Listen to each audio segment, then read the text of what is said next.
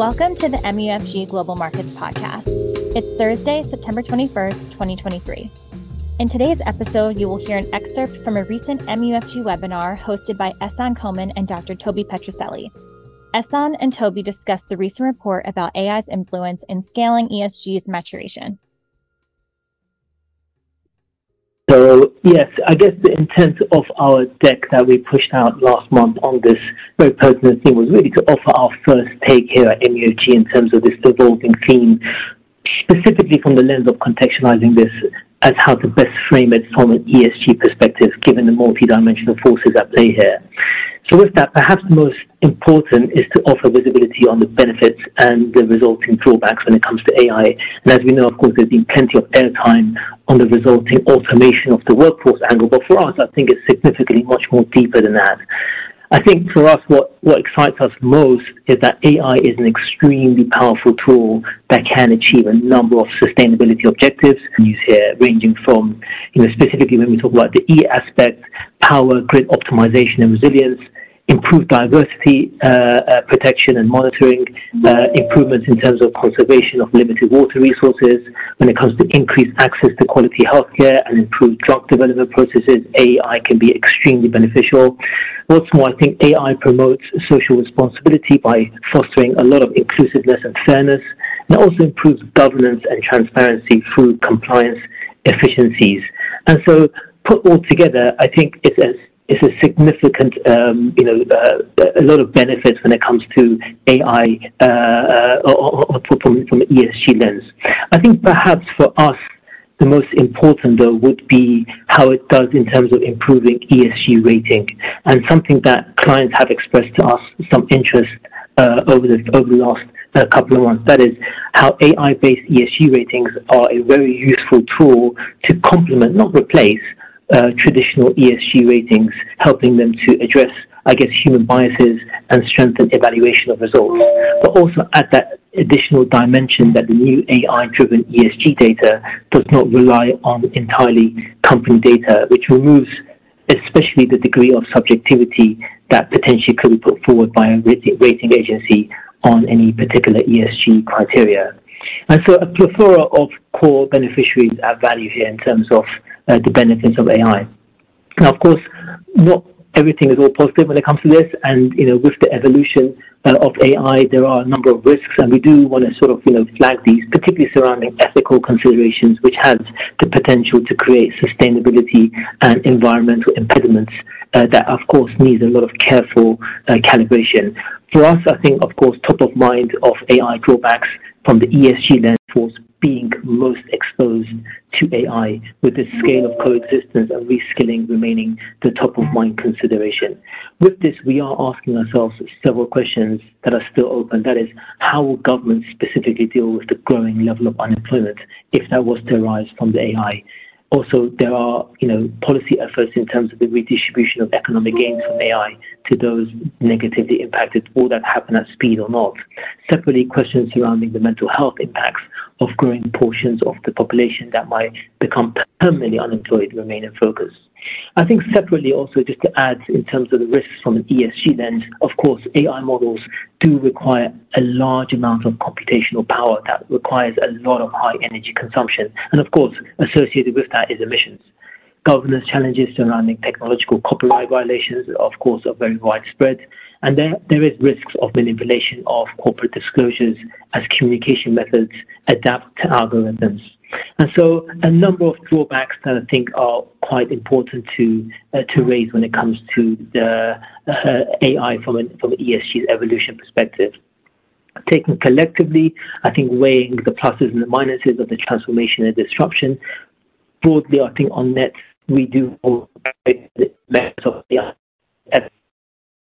an array of ESG trade-offs, which I think net on aggregate has the potential to really transform the way we do approach sustainability to foster ultimately a more equitable and a much more just society. Though indeed, of course, the transformative logic also pulls in the opposite direction, right? In terms of, the cosmic speed at which this technology is moving is in and of itself the most disrupted from a social fabric dimension. Common denominator for us definitely engagement. That is inclusive engagement amongst governments, amongst regulators, corporates, investors, and of course, like us, in terms of the finance space.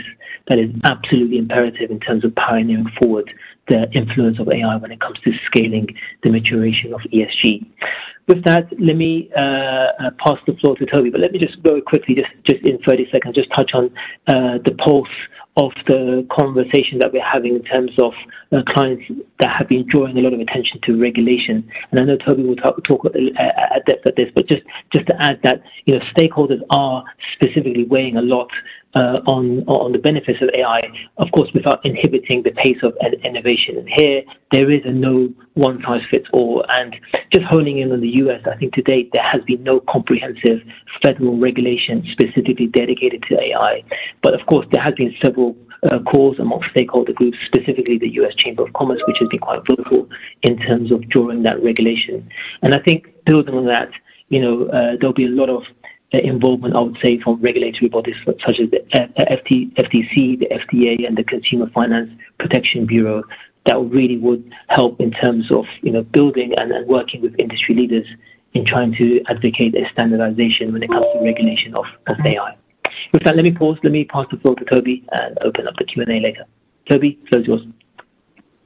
Thank you so much, Ehsan. You know, excellent points being made. I think it's good to note that really the last wave of business transformation, right, driven obviously by the application of computational power, was back in the 90s, you know, labeled big data. We've shifted dramatically. You know, at that point, we really tried to leverage machine learning to sift through these massive data sets, identify the patterns. And now we've come to a time where generative AI is taking over and really bringing it to the next level, using all of the algorithmic intelligence, you know, to really comprehend, understand those underlying causes of those patterns and create actionable outputs. And that's what we ultimately would like to see, you know, from the human capital side, combined with AI, truly developing solutions.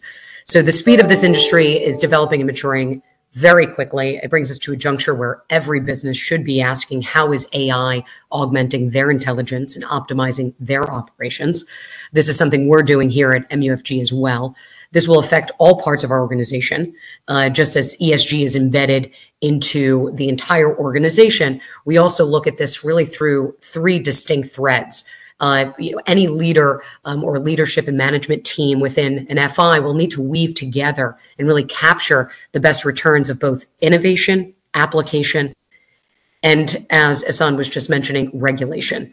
So as we've really, you know, taken to sustainability, the world is truly awakening to this. FIs are facing these challenges of trying to make ethically conscious investment decisions and taking responsibility for the ESG, the environmental, social, and governance compliance throughout their value chains. So however, really, you know, navigating the diversity of the regulations across the different countries presents significant compliance obstacles. AI can help us with this. You know, we are as MUFG spanning 50 countries. I'm speaking to you from New York. Ehsan is in Dubai, and we are the largest Japanese bank. So you can imagine the complexity, the data agility, the transparent visualization we will need to really empower our bank to embrace sustainability, build customer trust, and capitalize on the opportunities that are offered by sustainable financing. So as we mentioned earlier, regulation is being dramatically reshaped such that financial organizations have become increasingly obligated to make conscious, ethical investment decisions and become responsible for non-compliant ESG parties in our own value chains. Different rules and formats will apply in different countries, so this will cause a significant compliance challenge. There is an increasing need for firms to obtain quantifiable and comparable metrics to determine the sustainability and longevity of a business that we either want to invest in and work with ultimately over time. So this is all made more difficult by the fact that global standardization of those metrics has yet not come to pass, right? We're sitting now currently waiting for the SEC to drop its ruling, hopefully in the next 4 to 6 weeks here in the US, which will mark the most significant passage of climate-related financial regulation we've ever seen. So nevertheless, it is possible to take the view of this kind of cross-regional regulation, understanding social trends and advances, and really build the data platforms to support future performance analysis and risk assessment through the ESG lens. Just shifting gears a touch, we'll just in respect to MUFG's alignment with net zero, back in April of 21, we defined our purpose as being committed to empowering a brighter future. Now, since then, we have been implementing our medium-term business plan. That's led by a heightened commitment to helping resolve environmental and social issues. We've outlined 10 priority areas to really fulfilling society's expectations where MUFG strengths can be applied. And naturally, one of those priorities and where I work specifically in is the focus on climate change measures and environmental protection, really looking at our assets both from a value protection as well as a value creation. This is really the lens in which our Sustainable Business Office here in New York focuses on. We closely work with clients on engaging around specific metrics as well as carbon emissions and transition plans. Significantly, we set a 35 trillion yen, which approximates to around $320 billion to sustainable finance through 2030. Our expertise does help clients with a full range of solutions. So that includes project finance, which we have been on the top of league tables over the last 12 years in renewables, transition solutions, social infrastructure, aviation, structured trade finance and export credit, as well as all advisory services for ESG finance. And lastly, we are one of the first Japanese banks to be elected as a steering committee for the UN-led Net Zero Banking Alliance, and in turn, the Glasgow Financial Alliance. MUFG is a member of ICMA's Advisory Council, as well as the Green Bond Principles and Social Bond Principles as well, and in that executive committee. So we've been consistent in our pledges to decarbonize. We have set a goal of reaching net zero for our own operations by 2030 and for our own financed emissions, which lie within Scope 3, Category 15 by 2050. So these are exciting times. There's a large path ahead of us. We are looking forward to working collectively with our clients on this transition and utilizing AI to help expedite that process and become more efficient in both reporting, disclosures, satisfying the regulatory regimes, and truly becoming a thought leader. Thank you for reading the publication. If there are any questions relating to it, please do not hesitate to ask us. Ehsan and I. We are at your service.